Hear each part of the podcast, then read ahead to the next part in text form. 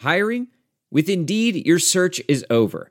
If you need to hire, you need Indeed. Indeed is your matching and hiring platform with over three hundred fifty million global monthly visitors, according to Indeed data, and a matching engine that helps you find quality candidates fast. Ditch the busy work. Use Indeed for scheduling, screening, and messaging so you can connect with candidates faster. Listeners of this show will get a seventy-five dollars sponsored job credit to get your jobs more visibility at Indeed.com slash match.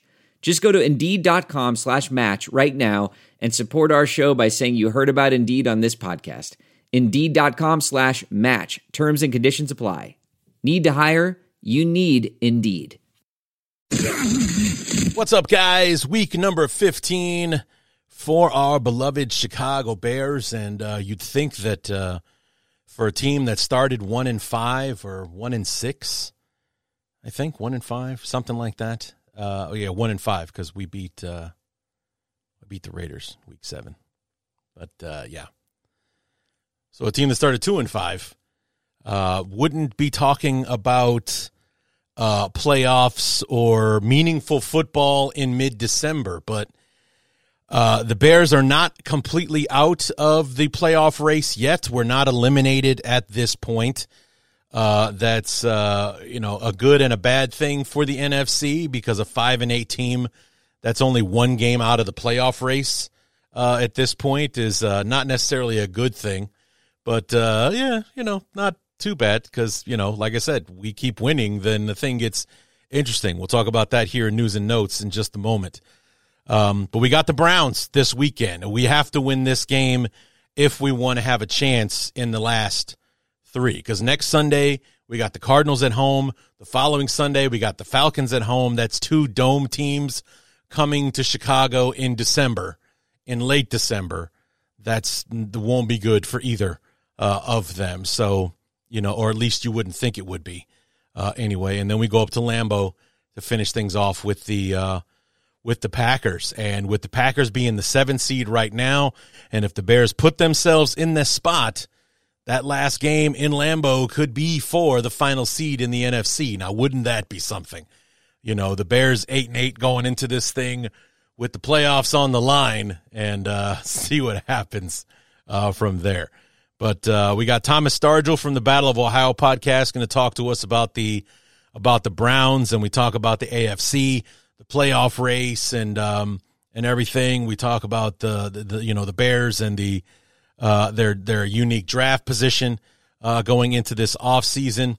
We had some technical difficulties, so you'll hear a point in the interview where we switch from talking on the StreamYard feed to Uh, I call. I just ended up calling him on the phone because uh, been having some issues with the internet down here uh, in the uh, in the basement. I don't know if it's the weather or whatever the situation is. We're just not getting a great signal uh, down here. So uh, doing interviews has been rough the last couple of weeks. But uh, you'll definitely hear you'll hear the uh, the hit sound uh, in there, and that will be the transition from he and I talking Uh, on the on the web to us talking on the uh, on the phone. So just wanted to give you a a heads up on, on what that noise meant and why all of a sudden the, the, the conversation sounds different. But thankfully it's still just an audio podcast uh, right now. I haven't graduated to video just yet. So, um, but it's like the StreamYard link is the easiest way to hook up with people online these days for the interviews. So I I just do that and record the audio. So little behind the scenes for you guys, but uh, so you will. I just wanted to make you aware uh, of that, so you're not wondering what the hell that was. But we're having some in, some internet issues. You hear him, you know, kind of frazzle in and out for a, a couple of times, and then finally we make the transition over to the phone. I give up on the internet, and uh, you know, we switch over there. So anyway, guys, lots of interesting things to talk about. Uh, we got our injury report. And the Browns are even more banged up than than we are. And our injury list only has six people on it. Theirs has sixteen. So, uh, yeah, even though the Browns are eight and five and they look to be the favorites coming into this, uh, the Bears appear to be healthier and uh, playing good football right now. So who knows how this is going to break. So let's go ahead and dive into it. This is the Week fifteen preview episode of the Bears Talk Underground. So let's get to it. Hang up the telly.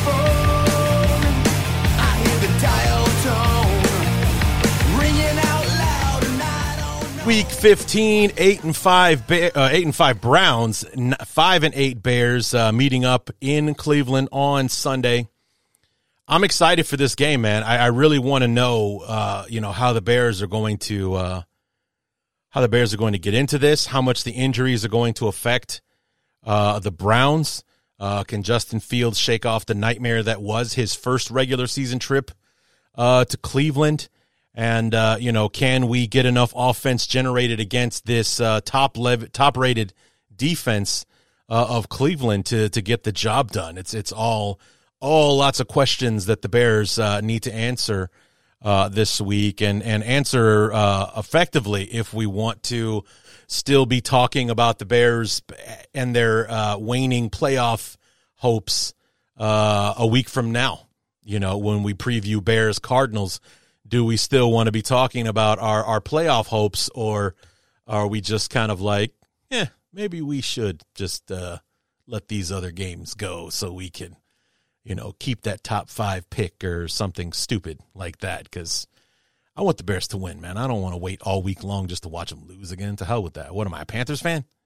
So, but, um, you know, let's go ahead and dive into the news and notes. And, um, you know, unfortunate news coming out of Hallis Hall yesterday on Wednesday, and that is, or maybe it was Tuesday, but Yannick Ngakoue, um, uh, you know, our pass rushing specialist uh, that, you know, kind of struggled early on, but really has kind of come on in the last few weeks, especially with the addition of Montez uh, Sweat, is done for the season.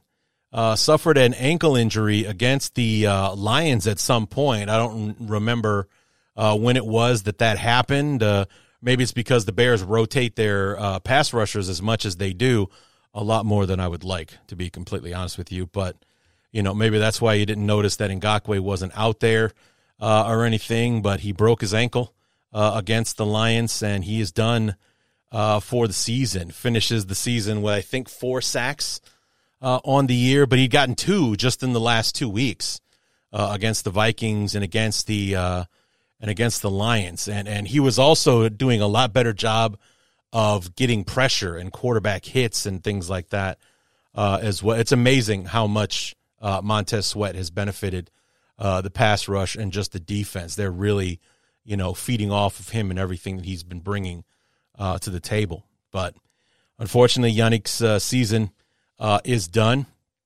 Interested to see if the Bears will bring him back. You know, maybe they'll bring him back if he uh, – If he cuts his salary next season. The Bears got him for one year and ten million dollars uh, this season. Maybe if he's somewhere in the seven or eight million dollars range next season, maybe the Bears bring him back for an encore because uh, he and Montez Sweat, I thought, were a really good pair. But that's, of course, if the Bears don't end up using that second first-round pick on a uh, on a pass rusher uh, in the draft uh, this year. So we'll see how it goes uh, with Ngakoue. I mean, this is a guy that waited until training camp to sign Uh, with the team, probably because, you know, as a as a veteran going into his eighth season um, this year, who wants to go through training camp if you don't have to, or go through the, the off-season, you know, nonsense if you don't have to? So he's a pass rusher. All he has to do is get around the edge or get to the quarterback. There's not a whole lot to learn uh, there. But uh, it's unfortunate that Yannick is done for the, uh, for the season. Uh, really would have loved to have him for this stretch run here in the last month Uh, of the season. So, speaking of the injury report, let's just go ahead and get that out of the uh, way. Uh, a couple of guys uh, banged up, but nowhere near as many as the uh, the Browns. Uh, Jaquan Brisker and uh, D J Moore kind of headlined the uh, the names on the list uh, this week. Brisker was limited yesterday on Wednesday with a groin injury. Did not practice today on Thursday, so I would call that trending in the wrong direction uh, as far as that goes. Uh, Dylan Cole, one of our special teams linebackers, uh, was full participation today, missed practice yesterday for personal reasons. Uh, D J Moore, who was in and out of the game against Detroit on Sunday, uh, turns out it was an ankle injury that he uh, suffered during the game. He didn't practice yesterday, was limited today on Thursday, so that would be trending in the right direction. Maybe he'll be full go, uh, but I don't, I don't have any worries about D J Moore not playing on Sunday. Uh, Equinemius Saint Brown, that had the pectoral injury that kept him out of the game against the Lions, uh, did not pra- has not practiced yet uh, this week with that pectoral injury. And here's your weekly uh, Mercedes Lewis rest uh, on Thursday, so he didn't practice today. And then Noah Sewell, the rookie uh, linebacker, uh, brother of Penei Sewell, who we just beat this past Sunday out of Detroit, uh, limited with that knee injury. So maybe he's uh, tweaked it or aggravated it a little bit. But that's it for us. Of course, like I said, of course, Jaquan Brisker, D J Moore, those are the starters in there. Uh, Jaquan trending down, D J Moore trending up. So we'll see how that all shakes out after practice tomorrow or today for those of you listening to this on Friday uh, and everything. The Browns, on the other hand, one, two, three, four, five, six, seven, eight, nine, ten, eleven, twelve, thirteen, fourteen. Oh, I, I shorted them. They're, I put too many. There's sixteen. I said sixteen. It's fourteen. Excuse me. But, um, you know, starting guard, Joel Bitonio. Uh, is dealing with a knee injury. Amari Cooper has got ribs. Uh, Jordan Elliott, defensive tackle, dealing with concussion, hasn't practiced this week. Jerome Ford um, and, and Kareem Hunt, their top two running backs, both limited in practice with various uh, injuries. Miles Garrett dealing with a shoulder injury, but he was full participation today. Uh, their tight end, David Njoku, dealing with a knee injury, has not practiced yet. Uh, Ogo Ogbo Okoronkwo, uh, defensive end, suffering a pectoral injury. He's uh, hasn't practiced yet. Uh, Ethan Pochich, their center with a stinger, hasn't practiced yet. You get the idea. Juan Thornhill, uh, starting free safety. Anthony Walker, middle linebacker, uh, limited this week. Denzel Ward, one of the best corners in the league, limited with a shoulder injury. And that's just the guys on the injured list, and that's not counting guys like uh, Grant Delpit, who just signed an extension with the Browns uh, going into last week's game against the Jaguars. He's on I R with a groin injury. He's basically done for the regular uh, for the regular season. So I mean, it's uh, that and that, and of course, you know, Deshaun Watson, uh, Nick Chubb, you know, and other guys of that ilk that are on injured reserve and done uh, for the season.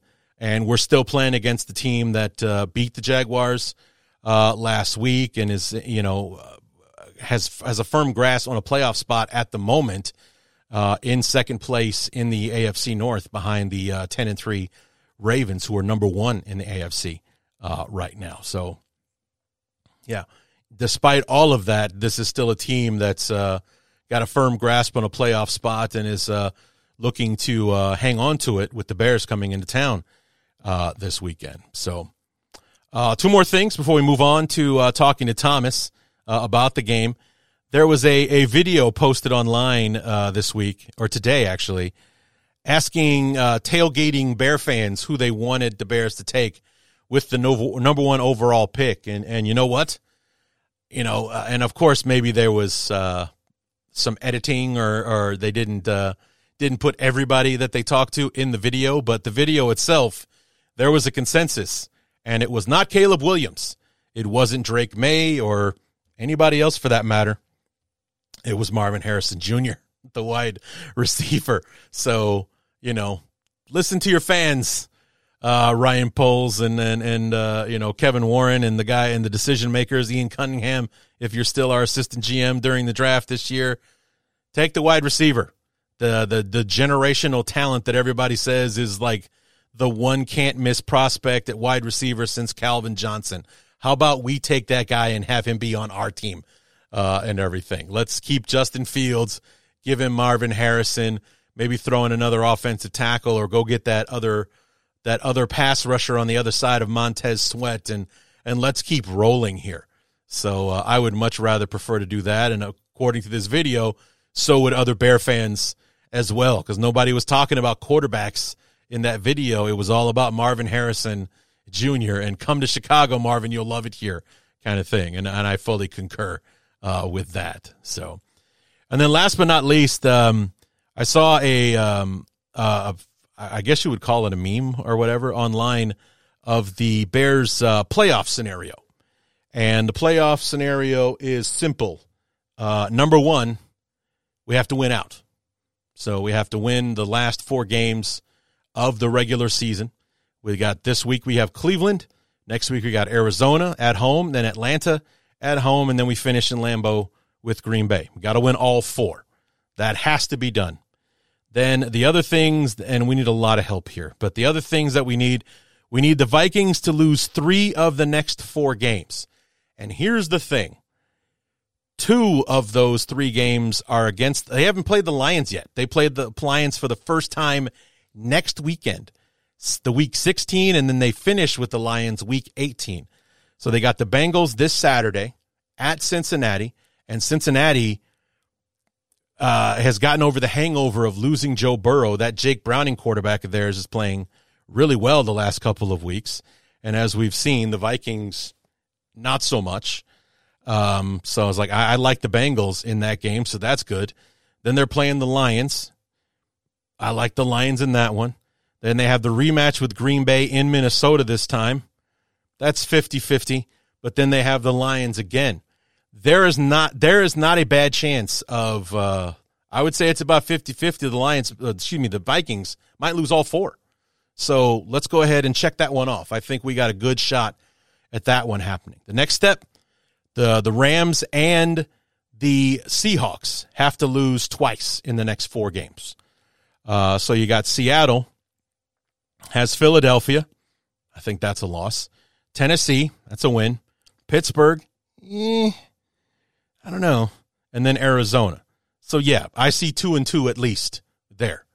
Um, I, I'd see two and two in those last four games for the Seahawks. So that's that's losing twice, so that helps us. Uh, then you got the Rams. They got the Commanders. Eh, they're going to win that game. Then you got the Saints. Oof.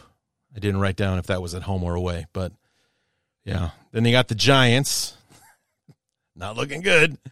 And then the 49ers. Oh, thank God. Well, there's at least one loss there, but that's also week eighteen when the 49ers might have everything locked up and they're not playing anybody uh, in that game, basically gifting it to the Rams. So that one, I don't like at all. Those are all, those first three are all winnable for the Rams, and that fourth one might be a gift Uh, from the 49ers uh, because they've got everything locked up and don't need to play that last season. So that might be a hurdle we don't get we don't get to clear. Then the last thing that needs to happen is that the other the three teams in the N F C South other than Carolina, so Tampa Bay, New Orleans, and Atlanta, two of those three teams have to lose twice. So, and I love our chances here, number one, because these three teams are a mess, period. All three of them are six and seven right now. Tampa Bay is in first place because they just beat the Falcons for first place uh, this past Sunday to go from five and seven and six and seven to take over first place. They play Green Bay this Sunday. Then they have Jacksonville, New Orleans, and Carolina. I see two losses there. Uh, they and I would I would actually say that Green Bay and Jacksonville are probably those losses. They beat New Orleans earlier this season in New Orleans, so I like their chances to beat them in Tampa Bay, and then uh, the, you know Carolina. That's come on. Uh, New Orleans, they have the Giants this weekend, and they have the Rams, the Buccaneers, and the Falcons. And the beauty, the beautiful thing about this, about these teams needing to lose twice, is that these three teams are playing each other over the last four weeks. So, you know, New Orleans is playing both Atlanta and Tampa Bay in this in the last four weeks. Uh, so, yeah, that's definitely helpful. So the Giants, the Rams, the Bucks, and the Falcons are the last four games for the for the Saints. The Saints have been the team that I can't figure out this season. I have uh, I've bet on them, I've bet against them, and I've basically been like if I was keeping track of my win-loss record with the Saints, I would have a losing record picking Saints games this year. It's been that up and down uh, for them. And then finally, Atlanta has Carolina this weekend. That's a win. Then you got Indy. I think I like the Colts in that one. Then you got us, the Bears. And, of course, I think the Bears will win that game. And then they have the Saints. So I think the odds of at least two of those teams losing twice are very good. I like our chances of Seattle losing at least two. I like our chances of the Vikings losing three of the next four because their schedule's kind of brutal here down the stretch. But it's like if, if we need the Rams to lose twice in the next four weeks, I don't like our odds, because the Rams are, are starting to play a lot better, kind of like us. They're kind of trending upward and playing better football right now. And they've got the Commanders, the Saints, the Giants, and then a forty-niner team that might be taking the week off. So there's a very good chance the Rams might win all four of those games. So if that's a hurdle we have to clear, that's the one I'm most worried about as far as uh, – well, and then, of course, there's the Bears winning, you know, what, five in a row to end the season? Or six, actually. Six in a row to uh, to end, because we were three and eight when the, going into that um, Vikings game. We won that one. We won this past Sunday. So the Bears would have to win their last six games in order to – Uh, be nine and eight and have an outside chance, and need a ton of help to make the uh, playoffs. So I would say that we're in like the one percent or less than one percent range for actually being able to make it, but there's a scenario in which it can happen. And to see where the season started to where it is now, you can't exactly just cleanly write it off. I mean, it's, you know, stranger things have happened. I mean, hell, our A F C counterpart would have to be the Broncos. They started off one and five. They're one game out of first place right now at seven and six. So, yeah, it's uh, it's not out of possibility. You can turn these things around. It is a long season. Maybe the Bears are figuring out. I know that means we'll probably have to hang on to Eberflus uh, for next season, but uh, I don't know. We'll we'll we'll have to wait and see uh, on that, but. That's the, the path that needs to be taken in order for the Bears to, to see postseason football. Uh, not likely to happen, but not out of the realm of possibility. So, anyway, that will do it for our news and notes. Let's bring in our guest, Thomas Stargell, from the Battle of Ohio podcast to help us preview Bears-Browns week number fifteen.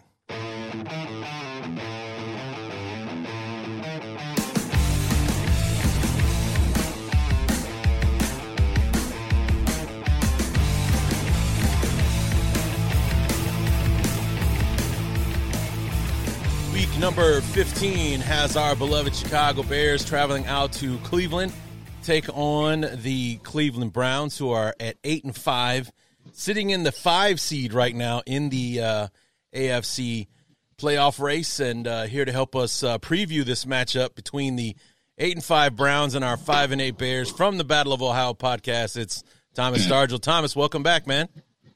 Thank you. I love being on your podcast, Larry. Thank you a lot, man. I appreciate it. So.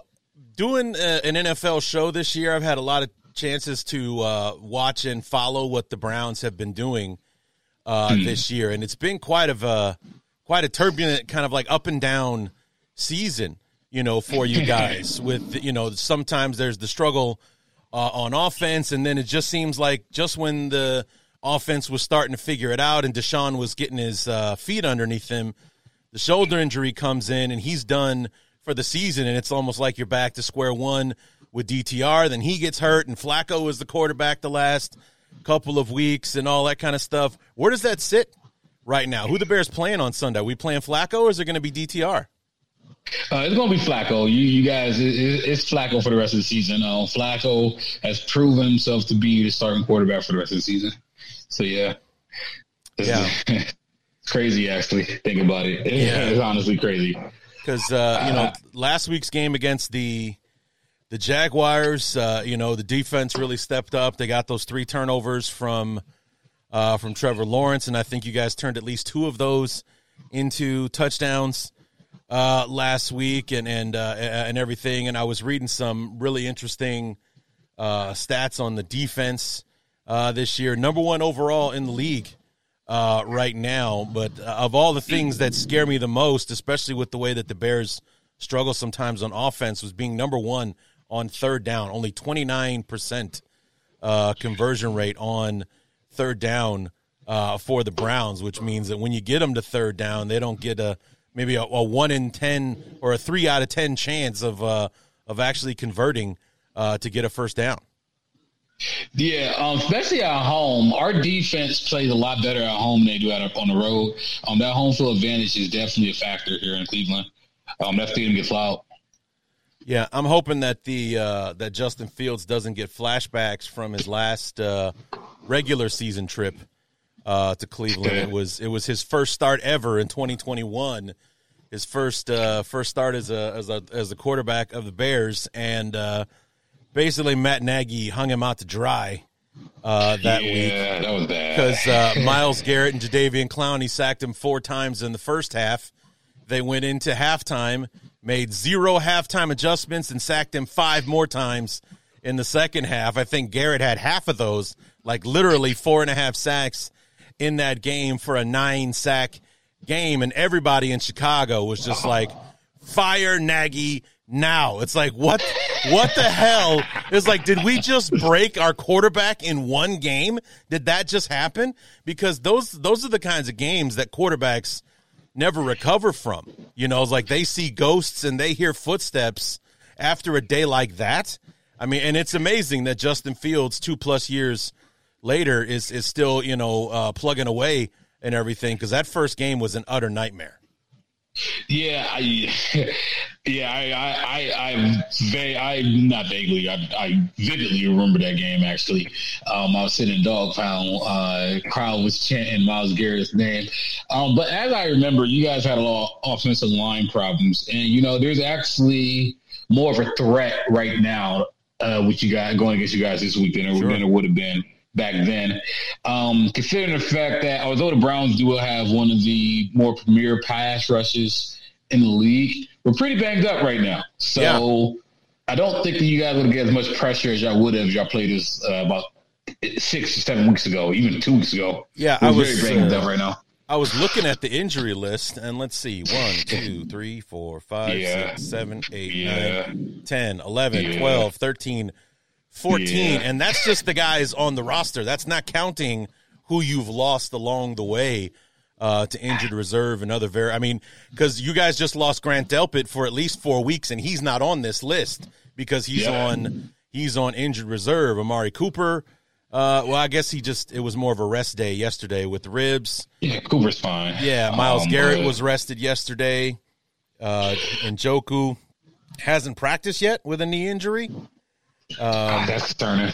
Yeah, that's concerning. So, um, but it's like, like the the guys that I'm w- more wondering about are guys like Denzel Ward and uh, Kareem Hunt. Kareem was limited today with a gro- mm-hmm. groin injury. Denzel Ward missed a couple games and is still limited with his yeah. uh, shoulder injury.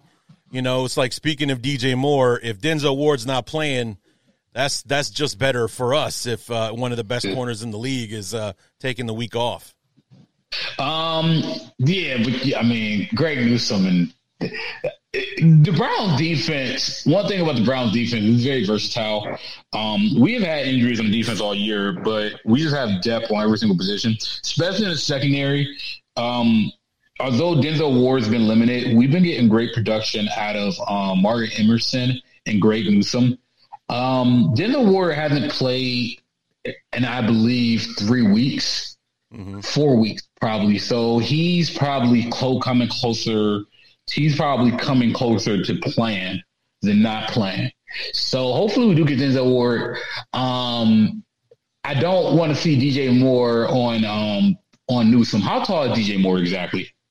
I don't think he's very tall at all. Maybe six, six one. He's he's not a tall. Okay. He's not one of those super long guys. He's just, he's actually okay. pretty. He's pretty stocky. Uh, and, okay, and we play we play good against those guys. Okay, yeah, okay, nah, okay, I can I can excel. I can excel. Yeah, he, but he's uh, he's like the king of fifty-fifty ball. So watch out for that. Uh, yeah, I mean that's Sunday. Fine. But you know, I mean, it, it's just that Courtland Sutton just just just had, like, if you watch the game against the Broncos, the Broncos and the Browns, it, it's like none of the other receivers did good but Courtland Sutton, and he just he just outmanned Greg Newsome. He just outmanned him. He just took his masculinity and he was like, hey, give me that, and then just stiff armed him. And it was just it was like Wilson didn't even have a good game, but Courtland Sutton did, and it's just it's just, it's just sucking for the Browns with Courtland Sutton. Yeah, that was a that was a rough game for you guys. The uh, that was a rough game. That Broncos uh, game, I didn't uh, didn't quite see it going that way, and you know D T R struggling the way that he did uh, on offense. Yeah. Um, was that the one where he got Someone knocked out? Are, yeah. Yeah, he got yeah, knocked out of that I, game. You know, that was weird. You know, you know what's funny about that game, and I, I know it's not definitely to do with us, but um, you know, I'm not, you know, I'm not the biggest Sean Payton fan, um, partially because when I was growing up, um, the Saints thing, the Saints thing happened where he was, um, where they was targeting players, and game. like when I was watching, yeah, when I was watching that game, there was a lot of um, the Broncos had three personal foul penalties on them for hits, and it was like. All every single one of them, it was weird seeing how the refs reacted to those hits, and and like the part the uh, D T R hit was one of them, and but I remember one they hit they hit Cooper from behind. It was a late hit, and then the ref I remember the refs they looked at each other talking, and one of the refs, if I read his lips correctly, can't one hundred percent confirm this, but it sounded it looked like he said, "I know what I seen, and that wasn't good." And and like he said it like three times. I know what I see. I know what I see. That's why I look. That's what that's what it looked like to me. What he was saying.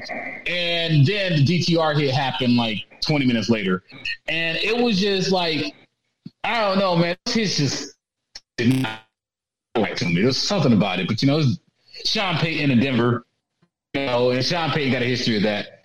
But that's not here or there. That's not here or there. Right. I don't lie. I don't lie. You can tell. Like, uh,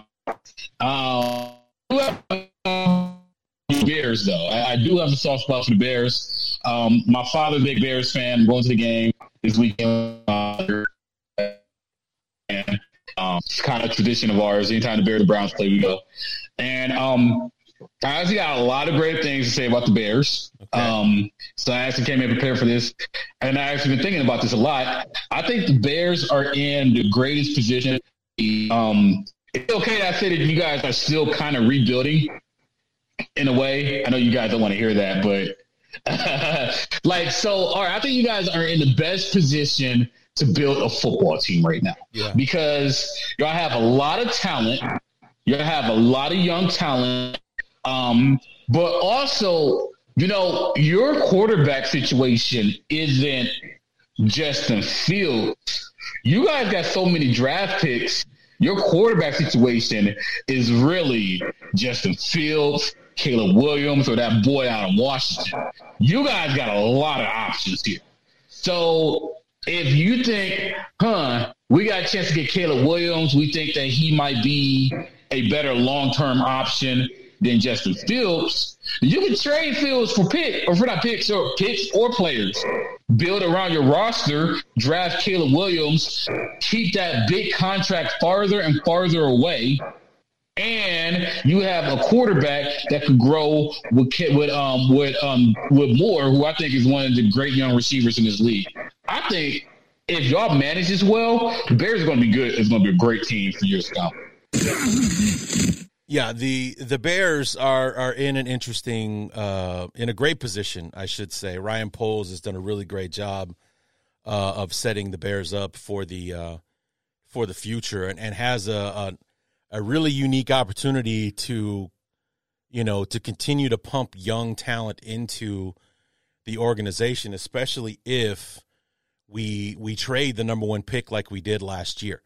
And this year's number one mm-hmm. pick will be even more expensive than last year's was when it was when the top of the draft was either C J Stroud or Bryce Young. This year, it could be Caleb Williams, it could be Drake May, uh, you know, uh, Penix from Washington. Uh, I don't know if he's getting number one overall talk, but you know he's out there. That kid Jaden Daniels yeah. just won the Heisman uh, and everything. So that number one pick could be extremely valuable because people are trying to jump up to get the guy that they want uh, out of out of the bunch and everything. And we still don't know how the uh, like the workouts and the combine and all that stuff is going to affect the uh, the draft position. Because if you remember, in twenty twenty-one, when Fields uh, was coming out of Ohio State, day one after this college football season ended, he was the number two overall pick going to the Jets. And then somehow mm-hmm. during the process, Zach Wilson came out of nowhere and he became the number two guy out of uh, Jacksonville. And suddenly Uh, there was Justin Fields sitting at eleven, the fourth quarterback taken off of the board uh, when the Bears were picking. That was at the start of the offseason. That was not supposed to happen, but there it was, and, and you know, there it happened uh, and everything. So we don't know how the offseason might change uh, how this is going to go, but I would prefer that Fields uh, stay uh, as the uh, yeah. the quarterback. I mean, I love what I'm seeing now, especially since Fields is, uh, you know, really kind of after the, the struggles in the first month of the season, he's really started uh, to come on. Even with the, the the four weeks that he was out with the thumb injury, he comes back against the Lions and he looks good. He looked good last weekend against Detroit and eliminated the turnovers uh, on top of it. Mm-hmm. I would prefer to keep doing that and keep building around him. Throw a throw a guy like Marvin Harrison Junior into the mix, and him and D J Moore and Cole Kmet uh, as as the three-headed monster uh, to throw passes to. It's like I I would much rather have that than than starting over with uh, Caleb Williams. It's like I'm not a general manager, so I don't care about the salary cap or starting over with a rookie contract or anything like that. I'd much rather mm-hmm. stay the course and go with uh, – Justin Fields. And ask any one of our Bear alumni who are, you know, in media and chiming in, every one of them says the same thing. Stick with Fields, keep going with him, build around, keep adding talent to that, you know. And, and the the thing that's really great about it is that with the way that Poles is setting this thing up, and uh, you know, with with all the extra picks and, and things like that that he's been uh, getting, is that we can keep building, and God forbid if at the end of the fifth-year option for Fields things still aren't where they need to be, then we'll have that team built up that you plug a quarterback into that, you know, then you're you're able to hit the ground running with a rookie quarterback, as opposed to what the Panthers just did, which was selling off your future to get your quarterback, and then you got nobody to go around him. You know, you got no one yeah. around him, and now, and you have no draft picks for the next couple years uh, to try to build your football team with. So uh, I'd much rather be in the position that the Bears are in. Uh, I'm happy with Fields, and I'm hoping that these next few games he can put to bed any doubt about whether or not he should be our guy uh, going forward. So, you know, you know, he's been playing very well lately. You know, you know, I've been very. I'm not. I'm not knocking Fields at all. Actually, you know. And here's the thing. Here's the thing about Carolina. People always give the Browns crap for their trade for Watson. Uh, you know, at least Watson's eight and four as a Cleveland Brown. You know, I mean, look rocky at times. He eight and four. Um, I wish he would slide more instead of taking hits, but that's not here or there. But uh, Carolina made a much, much, much, much, much worse trade, because, like you said, if Fields um looked good, this year's number one pick is worth ten times more than last year's number one pick. Right. Um, so there's so many great quarterbacks in this draft. So if Fields look good this year, or even if he just buys you another year, mm-hmm. then, you know, why not package uh, that number one pick and give plethora of first-round picks for the next couple of years? Because people are going to trade the farm for that number one pick. People want Caleb Williams yeah. or that quarterback out of Washington.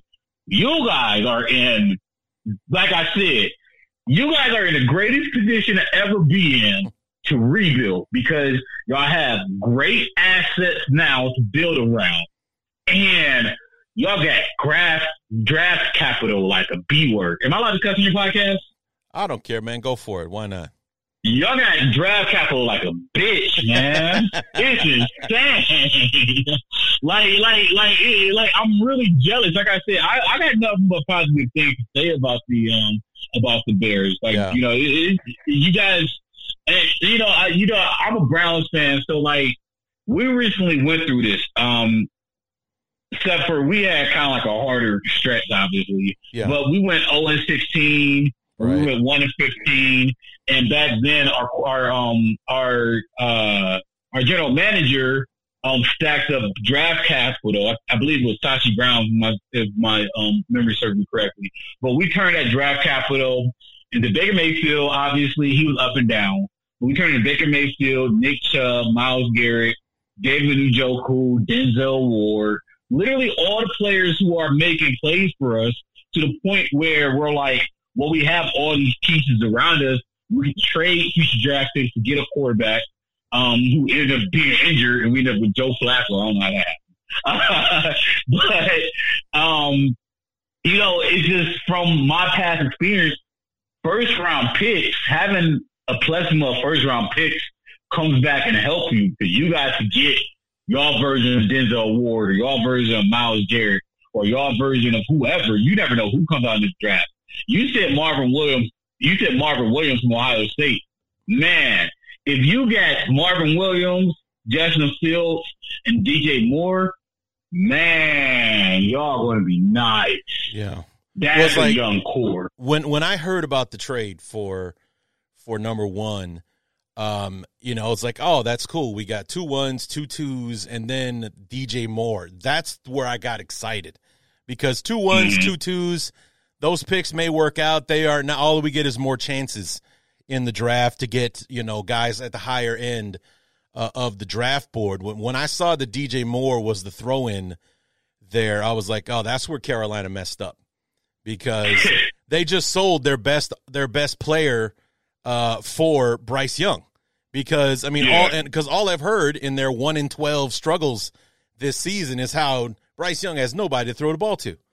It's like Adam yeah. Thielen, for all of his, you know, he's a he's a veteran, he's a stud, he can still get it done even though he's in the twilight of his career now. But he's not D J Moore. That's that's winning fifty-fifty balls. That's getting open. That is dangerous in the open field. If you get that guy, yeah. you know, he's that guy you can throw that three-yard out to, and then he can get twelve yards for a first down uh, kind of guy. You know, he's that one that will keep fighting for that extra yard and then break through a tackle and, and get the get the first down uh, and everything. It's like, that's a guy that a rookie quarterback needs, and Ryan Poles insisted, if we're doing this, I want D J Moore. My quarterback needs a number one receiver. And they were like, okay, we want the quarterback so bad, we'll sell that number one receiver. And they've probably regretted that every moment since then. Like, because they've literally, they didn't get anybody else in, in the draft to be a wide receiver uh, or anything like that. And it just didn't, uh, it did not work out. And Frank Reich turned out not to be the right guy. They fire him uh, mid-season and all that kind of stuff. I mean, it's just, and then, of course, the rumors about how Reich and, and uh, the coaching staff wanted C J Stroud instead uh, of Bryce Young, and it was the owner who made them take him uh, and everything. It's like, man, it is a mess out there in Carolina, and they got to hire somebody else this year or at the end of the season. So, yeah, it, it's it's uh, it's ugly uh, out there. But yeah. It's like Poles played this. He played this so perfect, and he's got the Bears set up to to just keep adding these young studs, not just keep adding bodies, but to add – first round picks, second round picks, and so he gets multiple shots at the you know the higher end uh, of the draft board. So he's he's done an outstanding uh, you know job. And no matter how this season goes, the the one person I'm sure that's coming back next year is uh, Ryan Poles. I I just think he's done too well, and we've seen too much from the guys that he's brought in for him to not be the one that survives. Wow, I ain't, I'm not gonna lie. Uh... I'm uh, somebody who um, my favorite position in football in the N F L is receiver. Mm-hmm. Um, the position I played in high school and everything, I love it. And you talk about D J Moore like that, I'm literally gushing because I cannot wait to see him play on Sunday. I really can't wait to see these. Like, dude, I like I said this before before we started. Like, I, I've won a lot of money betting on D J Moore this season. I have, I have. Like, dude, I do. I love that guy. Like, he he is an awesome. Like, like we haven't had a great receiver in Cleveland since Josh Gordon. I mean, Cooper, you nice. Cooper's nice. He's he's nice. He's solid. He he he's solid. But you know, you, you know, I mean, like D J Moore though, he's the truth. Man, that boy is the truth. I can't wait to see him play on Sunday. I can't wait to see him play on Sunday, man. God, he's nice. So we mentioned I'm it, it. Uh, we mentioned at the top that it's kind of been an up and down year for you guys, and now I've got the schedule uh, in front of me. You you start with the with the win over Cincinnati. Uh, mm-hmm. You know, you beat up on on on uh, on Burrow and, and the and the Bengals, and you know mm-hmm. had, had Jamar Chase in, in the in the in the locker room afterwards, like, man, we just lost to some elves, man. I can't believe we just lost to these elves, you know. And then on on Monday night the following week, that's when you guys uh, lose Nick Chubb to that crazy uh, knee injury. Thankfully, it wasn't as serious as they initially thought it was, to the point where you will get him back next year, as opposed to wondering whether or not that knee injury was was uh, career-ending, uh, especially since he's been through something like that before uh, in college. But, yeah. Uh, the thing about that Pittsburgh game was that it was it was the offense that let you down, but not because the offense couldn't score, but because they gave two touchdowns to the Steelers' defense in that yeah. one. You, you had a pick six earlier in the game, and then the the game winner was a strip sack from T J Watt yeah. running it in for a touchdown. If not for that, the defense did its job holding the Steelers to, what, twelve points or something uh, yeah. like that. But it was the yeah. offense and their mistakes that let you down there. But you rebound by destroying Tennessee uh, the week after. Then you have mm-hmm. that game uh, in Baltimore. And was what happened in this in the Baltimore game? Because that was the one where it's like you guys, it basically allowed like eighteen points on the entire season. And then Lamar Jackson comes in, he runs for two and throws for two, and the offense is nothing. twenty-eight to three, uh, you guys lose that game. You know, okay, that dang, man, it's crazy you say that, because like, I'm having like crazy flashbacks. um, that game was crazy. So, Uh, that was the game where we started, where we first started to realize that Watson was injured.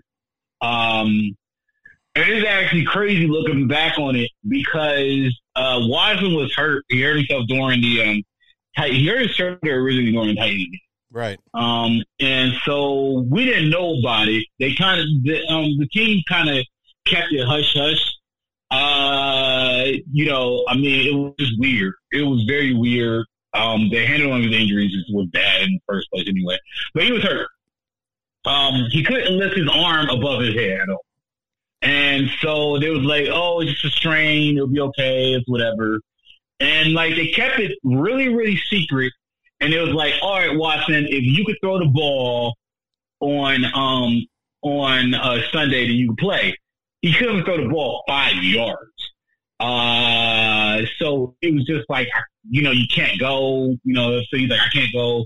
Uh, people on the city thought he was faking his injury. He was um, trying to take his money and leave. That, that's a real thing that people have been saying, that he's faking his injury. Um, it's not factual at all. He was seriously hurt um, before the Ravens game. Um, so he didn't play because he was hurt. And then the next game against the Colts, if my memory is serving me correctly, Oh no! Who, no. Wait, wait, who who did you play that? Well, you, you played Baltimore, and, and you're reminding me that was the game that D T R started, wasn't it? Yeah, D T R okay. started his first game. And that he, game. He, he knew that, I remember now, because that was the one where he found out at like breakfast on Sunday morning that he was starting. Yeah, like he said, twenty minutes, twenty minutes before kickoff, or forty-five minutes before kickoff, when he figured out that he was starting. Yeah, so you had the bye week after that. Then you had mm-hmm. the then you throw P J Walker in there, and he helps you beat the 49ers.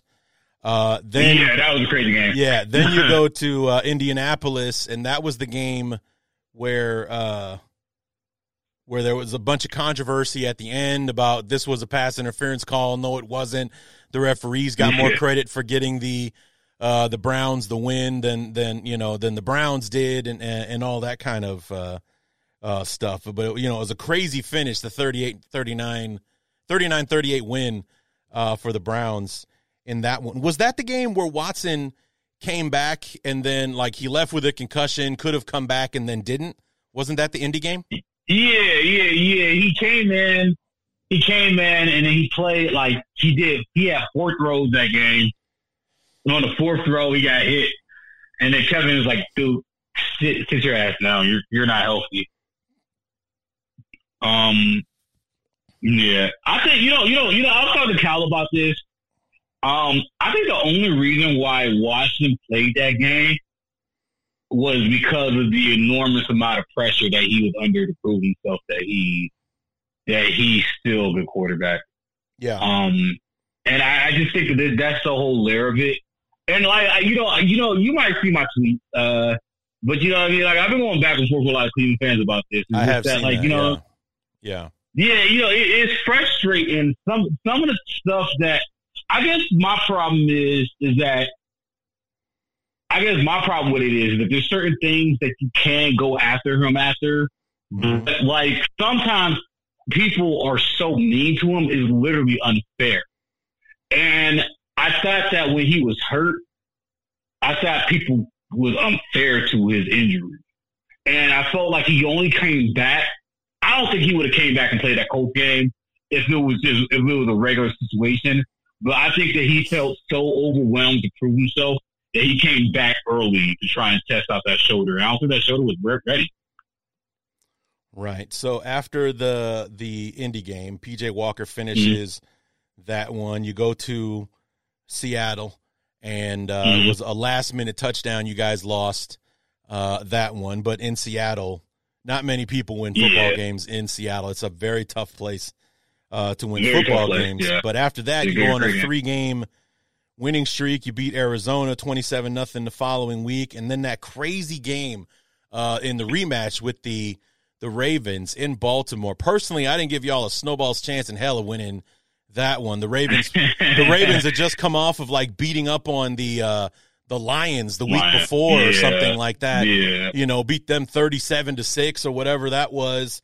And, you know, they get out to an early lead. I was like, well, this is going according to the script as far as I'm uh, concerned. And then I come back and find out, oh, yeah, the Browns won that game. I was like, wait, what? They won? It's like, you know, because the, the few portions of that game that I was watching is like they were really giving it to you guys. And then it turns around, you know, Deshaun Watson, busted shoulder and all, uh, you know, rallies you guys to to get that last field goal from Hopkins at the game winner. And that was a crazy week because that was one of six games that won yeah. with a field goal literally at the last second. Six games ended that yeah. way. Uh, that week, and that was uh, and that was one of them. And then, of course, the announcement Monday morning: "Oh, Watson's done for the season because you know that shoulder that he threw those touchdown passes on. Like, yeah, that thing needs surgery like now. So he's done. Yeah. He's done for the year. And uh, you know, he played on that busted shoulder, uh, you know, and helped us get a win over the uh, over the Ravens, which this year has been really hard to do. In thirteen games, only three teams have beaten." Uh, the Ravens, and you guys were one of them. Yeah, um, don't don't tell don't tell the people fans that that you did that because they don't believe that happened. Um, you know what's crazy about that? No, no, you know what's crazy about that game was like somebody like me who has defended Watson this whole year. I finally felt relief. I was like, yes, he arrived. Now right. everybody just shut the hell up, you know. And then he's out for the season. He's just like, oh. Yeah. It was like the biggest like gut punch in the world. Like, man, man, that that took, that took the air out of everything.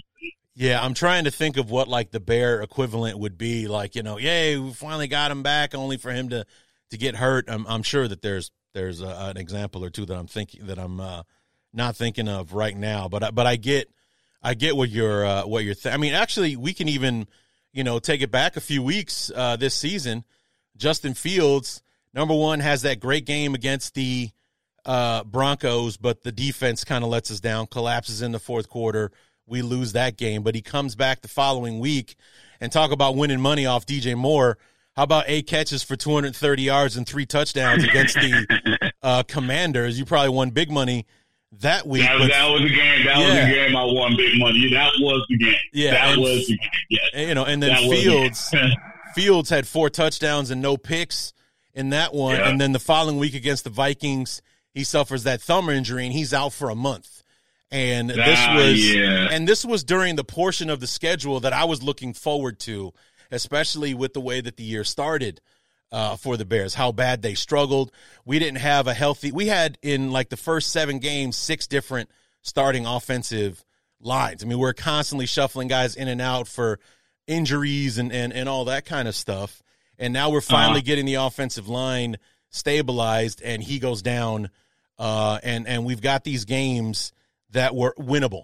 And we went like two and four in this six-game stretch that I was looking forward to, and I would really love to know, if we had a healthy Justin Fields, what does that portion of the season look like? Because they were what I called winnable games. There was this portion between, like, starting with that Vikings game and ending with the uh, that game before the first Lions game. There was, like, five games in there that were winnable. I, I wasn't saying flat out the Bears are going to win. I was like, well, we have a chance against these teams to do well. And in that stretch, we went two and four because we had an undrafted rookie quarterback starting for us uh, during that time. So it was uh, – I would love to know what that would look like if Fields was healthy uh, all that time, what kind of position the Bears would be in right now uh, if he was uh, if he was out there uh, and everything. But he's come back and he's you know he's doing well now, and the Bears aren't out of it yet. We we we need to win every game and get a lot of help, but uh, – you know, at least there's some kind of hope uh, at this point of the season. The Bears, first time in a long time, are playing meaningful games uh, in December. So I can't complain too much, I guess. Oh, y'all beat the Lions last week. Y'all did beat the Lions last week. Yeah, we did. I did win last week, yeah. Um, hmm. So, but that first game against the Lions, that was his first game back. Um, and yeah. I was terrified of what that might look like just because – you know, the week before, we struggled against the Panthers. The worst team yeah. in the league, we struggled to score sixteen points yeah. against that team uh, and everything. I was like, what's it going to look like when we play the Lions in Detroit? Are you kidding me? Right now, I was like, I don't want Fields coming back for this game. He had practiced before the Carolina game. I want him to start against the Panthers. He can make mistakes and knock the rust off against the Panthers. I don't want him going in there against the Lions. He makes a mistake against the Lions. That could hurt, that could end the game for us. You know, it's like we might not be able to recover from the mistake that gets made because he hasn't played in a month. But he played like a champ, and, uh, you know, that was Eberflus that let us down uh, in that one. But, uh, you know, he beat the Vikings the following week. We beat the Lions in the rematch this past Sunday. And, uh, yeah, I'm I'm excited to see what could happen against the, uh, the Browns on Sunday. Yeah, you know, I mean, the Browns are very vulnerable right now with their injuries. Uh, you know, you know, David Fields, you know, he's a gamer, man. I, I remember um his performance against Clemson that year in the um what was that, the Orange Bowl? You know, he, was the he Sugar Bowl. You know, he the Sugar, Sugar Bowl. Bowl. Yeah, yeah, he got yeah, he did um he he got this thing where he got this like man, like I can't explain it. Anybody who's ever an athlete knows it. But like certain athletes have this like gear yeah. where they get in the zone. And they're just locked in. And, like, certain athletes have it, certain athletes don't. But he has that gear where he gets, like, locked in. And when he wants something bad enough, he just, he kind of goes, like, I don't know, use Dragon Ball Z terms, Super Saiyan. like, like, like, Justin Fields has that gear, man. I mean, sometimes he finds it, sometimes he don't. Um, he's a young quarterback, so sometimes it's harder for young quarterbacks to find that gear. Um, but, you know, I mean, like, when he's locked in, that just feels, feels elite. Um, and, like, I mean that because, like, because he's, like, he can throw that ball, but he's just as athletic as young Lamar Jackson. Oh, sure. So, so if you have, you know, one thing about young Lamar Jackson is Lamar couldn't consistently throw an accurate ball. Justin Fields could throw an accurate ball. Right. Especially when he's in his zone. And when he's throwing like that, it's almost impossible to guard. And um, I kind of want to, you know, if he gets to that level again, y'all beat us.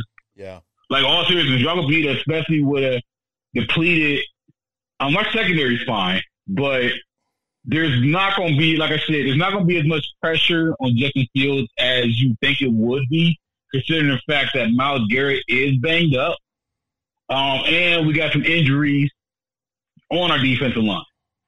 So, excuse me, there might be vulnerability there against the Browns. You guys did just beat the Lions, who in their own respect is a very good team. Even though they are a division rival, they are a very good team. You guys beat a great team last week. Yeah. Um. So, you know, I mean, I could, you know, I mean, this is the hardest game I got left. So, y'all beat us, you know, y'all might be able to climb back into the N F C. The N F C is not really that great. Bro. Yeah, I mean that's what I've been. Uh, that's what I've been saying for the last few weeks. I mean, it's been crazy watching uh, how it's been going down this year in the uh, in the N F L. It's like it's seemingly from the beginning in the N F C. It's always been the Cowboys, the Eagles, the 49ers, and everybody else is, you know, fighting for, yep. you know, for their yep. own uh, playoff spots. The N F C South is an absolute mess. They have a losing team in first place uh, right now. But it's like in the N F C, because of what's been going on, you kind of have this logjam now because the seven seed is Green Bay. They're six and seven. And then there are four other six and seven teams right behind them, with the Bears at five and eight just behind them. Now, we, like I said, we need a lot of help in order to get into uh, the playoff race. But like you just said, if if we can get past the Browns this weekend, we got Arizona and Atlanta at home outside in December. We got these two Southern slash Western Dome teams coming to Soldier Field in the butthole of December. That's not going to be pretty for either one Uh, of those teams, and then we have our rematch with the Packers in Lambeau to close up the season. It's like if things go right, or if things go well, I should say, that game could be for the last playoff spot in the N F C.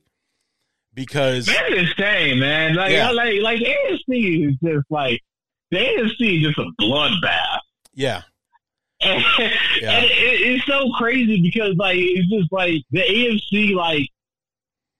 I guess the other thing that's really confusing to me is the best two teams in the league are in the N F C, but like, like, like you know, you know, you're like, man, nobody's better than the 49ers and the Eagles, and honestly, the Cowboys, the way they're playing. Yeah. But like, the A F C have all of the good teams. Like, like they're not like juggernauts in the A F C, but there are a lot of very good teams in the A F C. Right. While the N F C is just a whole bunch of bad teams and these three good teams and right. some mediocre teams, some average, above average teams. Yeah, I mean, the, it's great for you all. Yeah. The, the A F C is the stronger uh, conference top to bottom. Uh, the, the N F C is very top heavy. And, yeah. and you know, the, there, we have the, the cream at the top and then everything else uh, kind of uh, underneath them. But it's like the, the, what's been interesting to watch in the A F C is the the logjam that there is right now underneath you guys at five. You're eight and five. You're the five seed right now, but underneath you is Pittsburgh and Indianapolis at seven and six, and then like mm-hmm. like three or four more teams at seven and six right underneath them. So it's like there is no margin of error right now yeah. in the A F C. Yeah, so, yeah. You know, these th- you you have to keep winning if you want to stay in the conversation. And if you want to, you know, make up some ground, like this weekend, somebody's going to lose a spot because Indy and Pittsburgh are playing each other this weekend. So somebody is going to take a hit there, which could leave a team like the Texans or the Bills or the Bengals to jump up ahead of them to get back into the uh, into the sixth or seventh seed, back into the into the playoff race. It's been the one really interesting aspect of like the last month is kind of watching the A F C kind of meet itself in the middle, because before you had the Chiefs, you had the Dolphins, they were, you know, and the Ravens that were kind of, you know, sitting at the top here with their really great records. But now the Chiefs have lost like three out of their last four. They're eight and five right now. If the season ends today, the Chiefs are a wild card team. When was the last time that happened? You know? Hey, hey, yeah. Dude, this is love football. Yeah, I mean, it's it's just I do, man. I really, really do. And, you know, but it's just been crazy watching this all unfold, and we still got a month left to go. So much could happen, and the way that the A F C and N F C playoff picture looks right now could be completely different uh, a month from now. These teams that are clinging to playoff berths, they, they lose a game, they're going to fall right out of it and open the door for somebody else Uh, to come in. So, I mean, it's it's going to get real exciting uh, in this last month, especially with so many people kind of stuck in the middle there uh, fighting for those last few spots uh, on both sides of the uh, in the conferences. So this game is important because you guys want to stay where you're at uh, in the five mm-hmm. seed. uh, and everything. Yep. Like, I don't know if you're going to be able to catch Baltimore uh, for the division, yeah. but you can definitely hang on to your spot uh, in the playoffs, and the Bears need this if they even want to, because I think if we lose this weekend, we're done. As far as any, any, I mean, it's it's a it's a long shot at best right now to make the playoffs. But if we lose this weekend, we're done. We're done. So we, it's like it's we're in playoff mode now. We have to win. We don't need to win. We have to. We absolutely have to keep winning. You guys, you know, don't want to. You can maybe afford to lose one or one game in in this next month, but I don't think this is the one that you want to lose. So. You know, no, it's not. Uh, yeah. It's not. You know, it, it was funny because uh, we actually would talk, you know, crazy the Jazz with a game that I didn't think they would get. Right. Uh, that yeah, was yeah. a big win.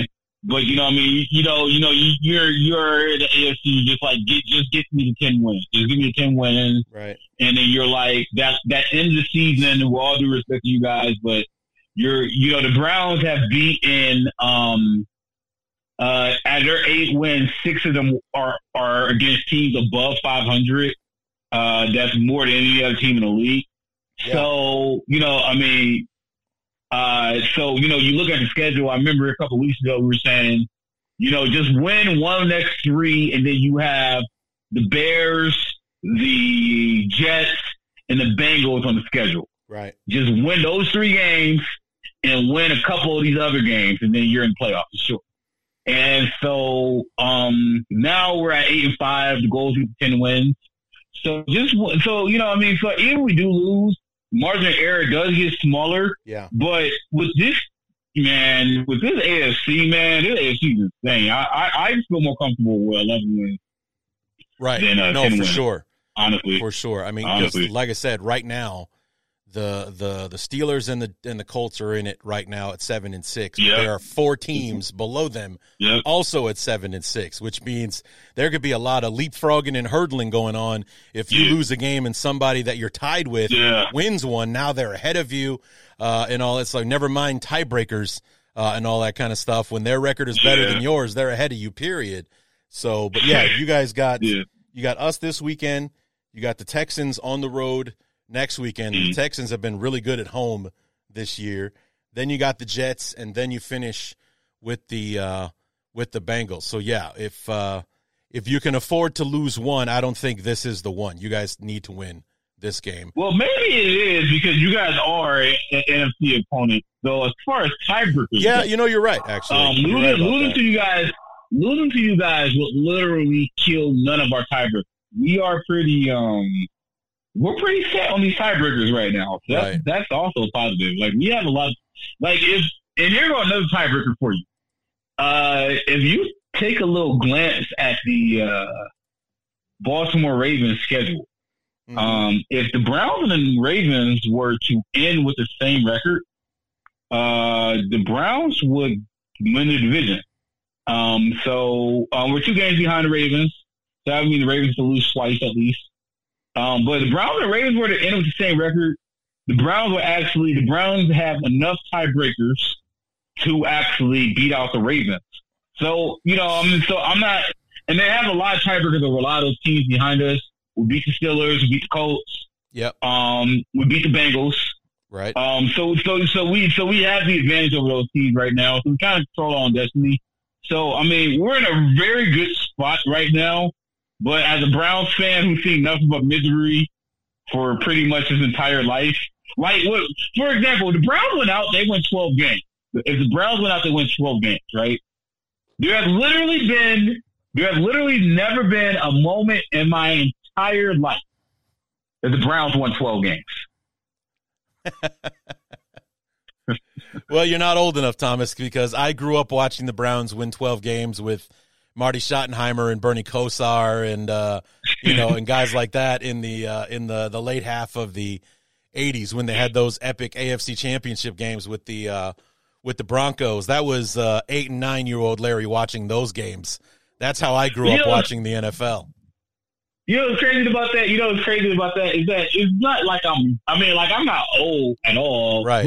I'm not, I mean, I'm, I'm young, but I'm not that young. I turned thirty in February. Right. Like, it's not like I haven't, it's not like I haven't been on earth long enough to at least be an adult. Like, I turned thirty in February. Right. You telling me in thirty years y'all could win twelve games? Right.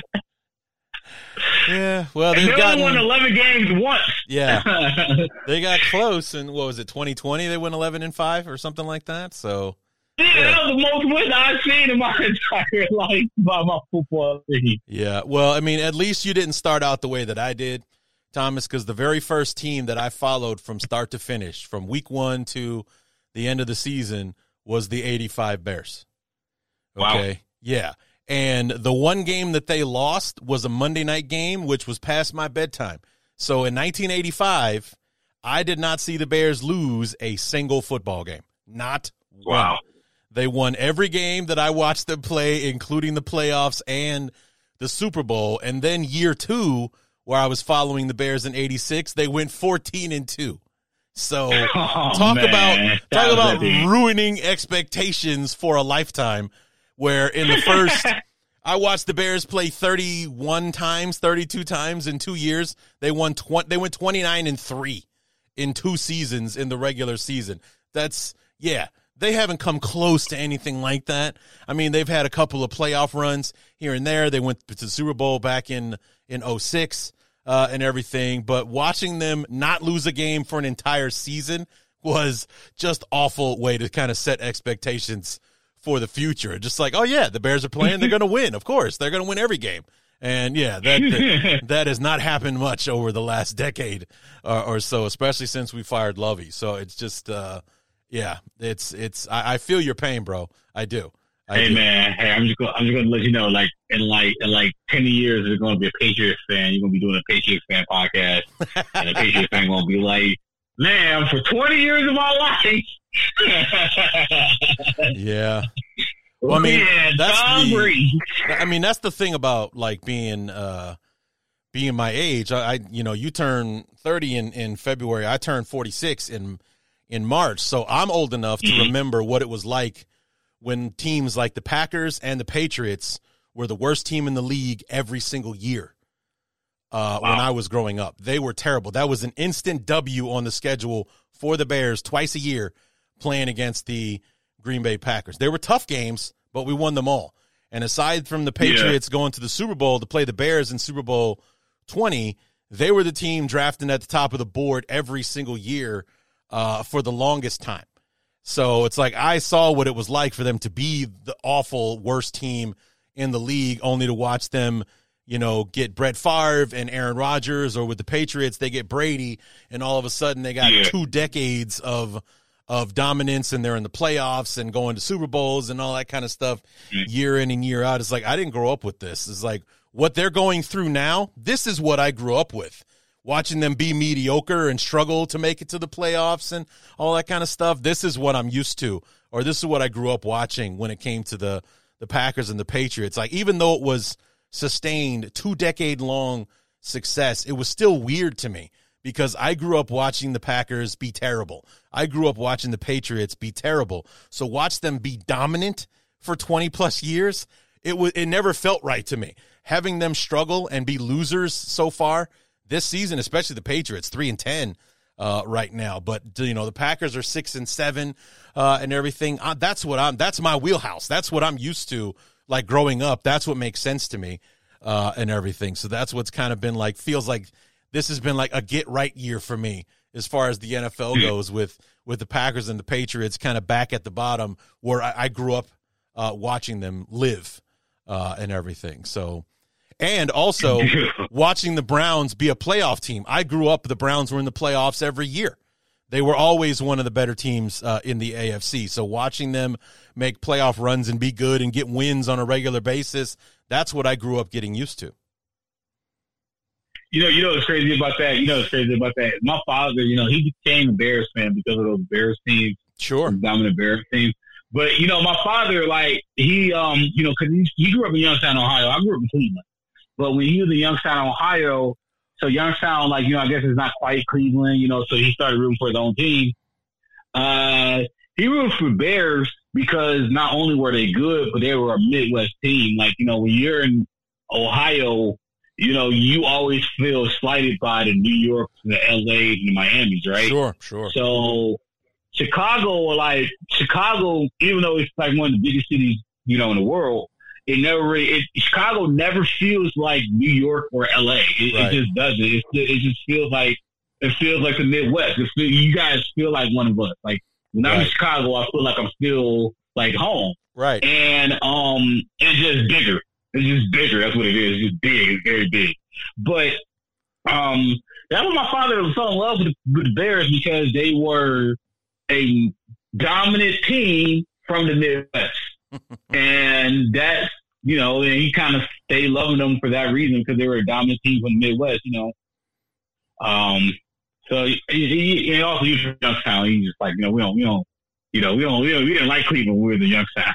Like, all right, whatever. Yeah. If, uh, if, uh, if the Penguins weren't getting it done at Y S U, then uh, there was nothing else going on in that town, right? Look, I'm not, I'm not a big Youngstown person. So, so you know, I'm, I'm, I don't. Well, because I went to uh, I went to Western Illinois uh, for college, yeah. so Youngstown yeah. Youngstown State was in our was in our conference, so we played Youngstown. Uh, yeah, yeah. We, we played them every single every single year uh, in, uh, in you know in football and everything, and and I was oh, there. Dude. I was there the, the the last year that Jim Tressel was still the head coach before he left for Ohio uh-huh. State. Wow. So yeah, I, I worked in Youngstown State for a year. Um, so I so I'm very familiar. I actually I actually seen um, Carson Wentz play um, when he was uh, in college. State. We threw popcorn on him. Yeah, we threw popcorn on him. Um, popcorn. he threw he threw three touchdowns at us. So like, right, yeah, okay, we're even. I guess we're even. There you go. Well, I was, uh, I don't know if I told you this before, but when I, I was in broadcasting when I was in, in college, and we did uh-huh. the, uh, we did the football games. Uh, we, mm-hmm. you know, did a student production of the football games, and I was one of, I was on the announce team that called Tony Romo's last college football game. Oh, wow. Yeah. Eastern oh, Illinois. Wow. Eastern Illinois came to town to play my Leathernecks in the first round of the, uh, playoffs, and uh, let's just say that day didn't go well uh, for Tony, like at all, bro. Yeah, mm. you know, even though he came into he came into town the fresh uh, one double A Heisman winner, which is the Walter Payton Award uh, in in, yeah. uh, in F C S.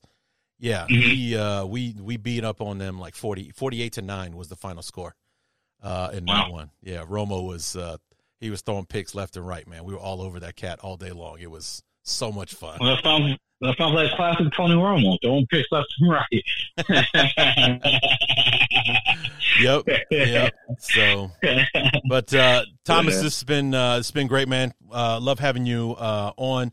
How do you? Uh, what do you think's going to happen uh, on Sunday? You think you guys are are uh, going to be all right enough to to pull it out? Yeah, I, you know, I do think the Browns do eke it out. Um, I think that home field advantage. Difference. I thought, I think we were playing your stadium. I think that it might be a different story, but I, I do think I don't think it's going to be a blowout at all. Um, I do think that you guys are going to. In fact, I wouldn't be surprised if you guys win, win actually. But um, I do think the Browns eke it out. I think the um, I think the Browns. You know, I'm going to go with.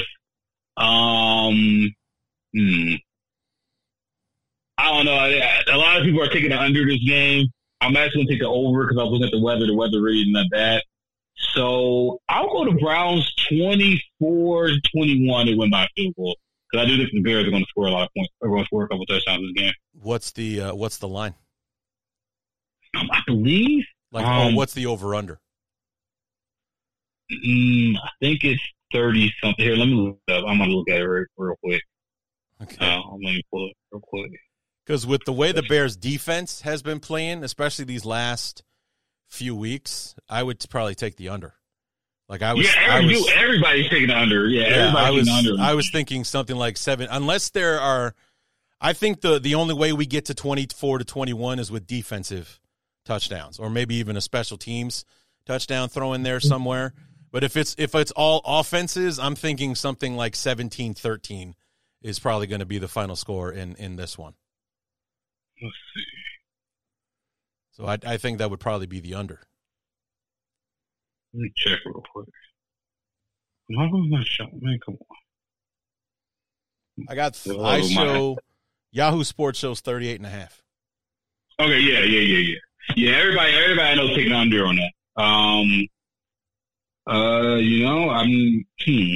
– You know, I, I really don't know, man. I, I really don't know what I'm going to get, honestly. So uh, I'm not going to – I'm going to stay away from the over-under, but I'm going to pick the Browns' money line. Uh, the Browns can get up. Yeah, thirty-eight and a half is what I got. Uh, Browns are three-point favorites. Right. Um. Yeah. Mm. Okay. Well, I might do that. I might take those points on the Bears, though. Okay. I think. I think. I think. I think the game is still. Wait, hold on. If the Bears lose by a field goal, see, I'm kind of new to betting. Right. It just right. became legal in Ohio. So if the Bears lose by three, and I took the three points, would I win? I, you know what, dude? I, I've never really understood that whole thing yeah, I don't about know you know, yeah. you know, what the what the line is or how that works or anything. I've I've always stayed away from that. Over under makes yeah. sense to me. But plus six, minus six, you always lose me when you start talking about that stuff. But it's like, I, yeah, me too. I, yeah, I don't know too. what that look, means, but whatever. Look, look, look, look. I'm not, I'm not the, I'm not the biggest better in the world. I just do it here and there when I'm doing. I only do on football bets, but you, you, I don't. You be, you be surprised how little money I put down. Like it's like literally probably like ten bucks a week if even. Right. Yeah, it's not anything. It's not anything. I, it's not anything. Well, you know, I've, I've thought about playing those, uh, those like same game parlays, but that feels like, mm-hmm. uh, you know, that feels like the first snort of meth to me. Like if I do it once and I win, then I'm not going to be able to stop doing it, and then I'm going to have a problem. So, like, I'm just not going to. I'm just not going to start. You know, I'm just not going to start. I was like, I'll just be like, yeah, I probably could have won a bet like that, but. You know, that that would have put the monkey on my back. The next thing I know, I'm betting five, six parlays trying to win back the money I lost last weekend and, and things like that. I'm like, nah, bro, I'm good. I'll leave the I'll leave the betting to the folks that uh, can either afford it or, uh, you know, can't live without it kind of thing. It's like I'm not going to be uh, – I can't do it. I can't. I'd love to, but you know, I can't. So it's all about being smart, honestly. It's all about being smart. Yeah, for real. I, I like that. So, all right. Well, smart. Thomas, you yeah, know, appreciate having you on, man, and uh, looking forward to the game uh, on Sunday and how it affects the uh, the future for the rest of the uh, for the rest of the season uh, for the for the Browns and for the Bears to see how it all uh, unfolds. And uh, tell the people where they can uh, keep up with you in the uh, in the meantime. Yeah, um, you guys can follow me on um, on TikTok is where I got my biggest following uh, on Thomas J Network. Um, We talk sports in there. Um, you can also check out my podcast with Kyle. Uh, we will be filming soon. Um, the Battle of Ohio podcast. Um, you can find that. Uh, he actually, we actually have the channel. We actually do the podcast on Kyle's channel. It's at Kyle Phelps. So um, check us out there. Or you can follow me on Instagram or Twitter. You want to tweet at me if you like. If you didn't like anything I said, you always tweet at me at uh, T underscore star ninety four, and that's also my Instagram. That's also my Instagram handle. Right, and and since we we had to uh, cut off the uh, cut off the uh, the the StreamYard uh, audio, and we had to do this over the phone. Thomas has my number now, and he says he will be live texting me during the game, so that should be interesting, uh, depending on how the game is going. So stay tuned for updates on how the text exchange goes uh, on the rev- on the review episode on Monday. So we'll see how that goes. Thomas, thanks so much for coming on the show, man. We'll see you again real soon. No problem.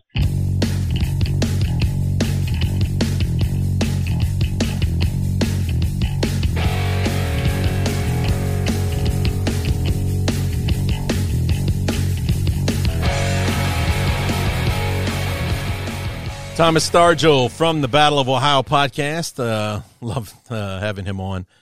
Uh, you know, very energetic guy. Very passionate about his team, too, which is commendable. Um, you know, he really loves his Browns, and uh, he's very excited about this game uh, on Sunday. He about talked my ear off before we started recording uh, about how much he was looking forward to this. He says his dad's uh, a big Bears fan uh, as well, so it's a divided household, if you will. I think he said they're going to this one together uh, in Cleveland, so that should be interesting. And uh, as you guys heard me say at the end of the uh, the end of the interview, because we had to switch over to the phone just to be able to conduct the interview uh, tonight, that uh, he'll be live texting me uh, during the game, which means he'll be texting me from the stadium, which is bananas. But we'll uh, we'll see how that goes, and I'll report that to you guys uh, during the review episode on Monday. So, keys to the game. Let's go ahead and get this bad boy wrapped up. And first key that we have, you know, with the defenses on both sides playing as well as they are, or especially the Browns have been playing this well all season, banged up or not. This was a team that last week forced four turnovers against the uh, Jaguars, three interceptions of uh, of Trevor Lawrence, uh, was able to turn those into points uh, last week.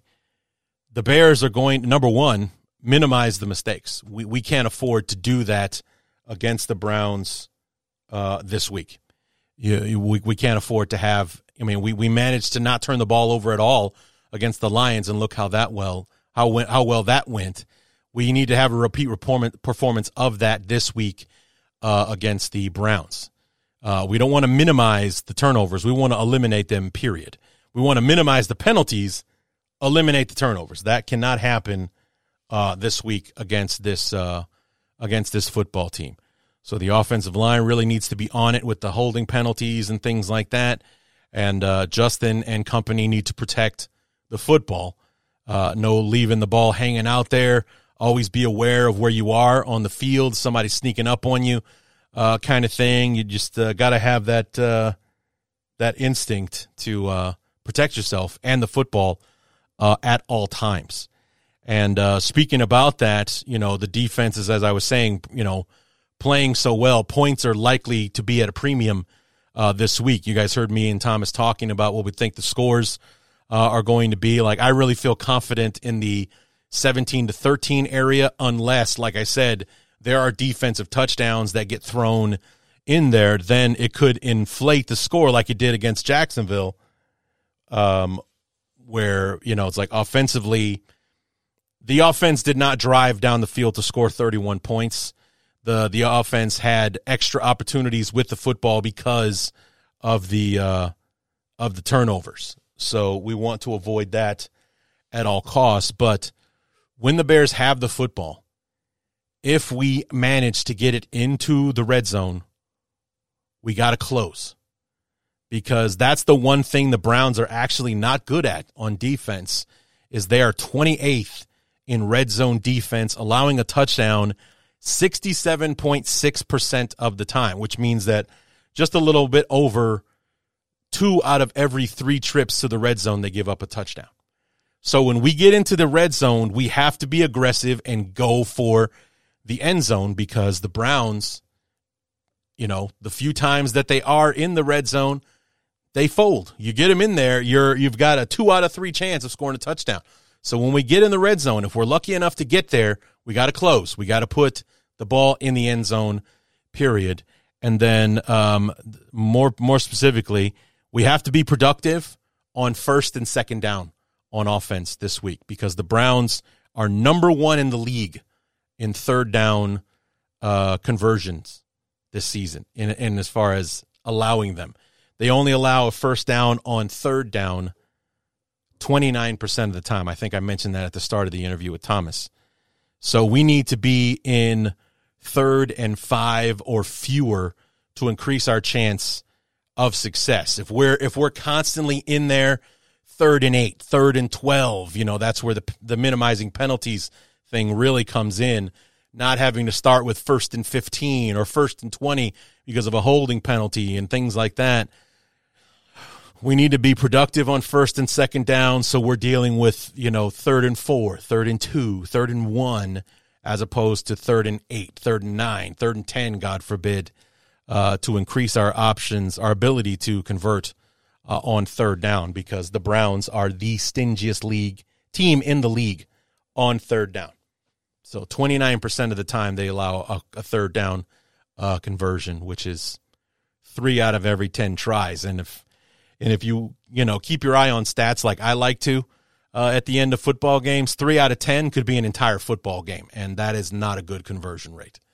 you want to be at about anywhere from like forty to fifty uh, percent.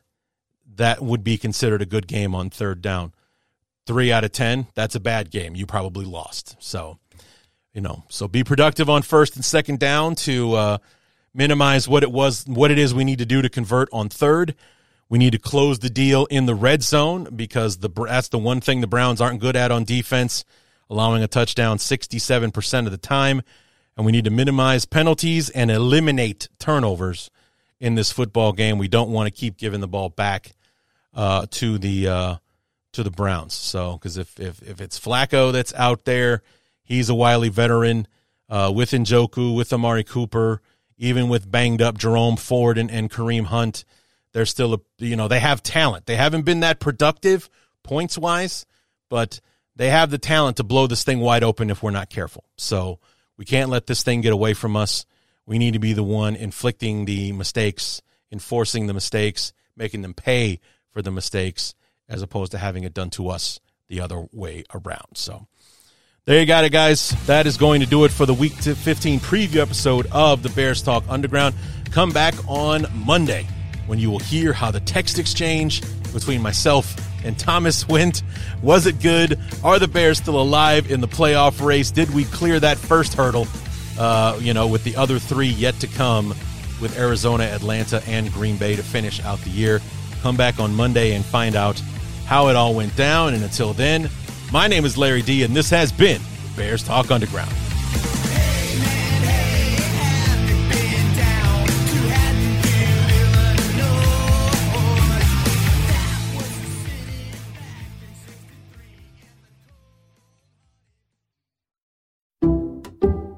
Some people just know there's a better way to do things, like bundling your home and auto insurance with Allstate, or hiring someone to move your piano instead of doing it yourself. So, do things the better way. Bundle home and auto and save up to twenty-five percent with Allstate. Bundled savings vary by state and are not available in every state. Saving up to twenty-five percent is the countrywide average of the maximum available savings off the home policy. Allstate Vehicle and Property Insurance Company and affiliates, Northbrook, Illinois.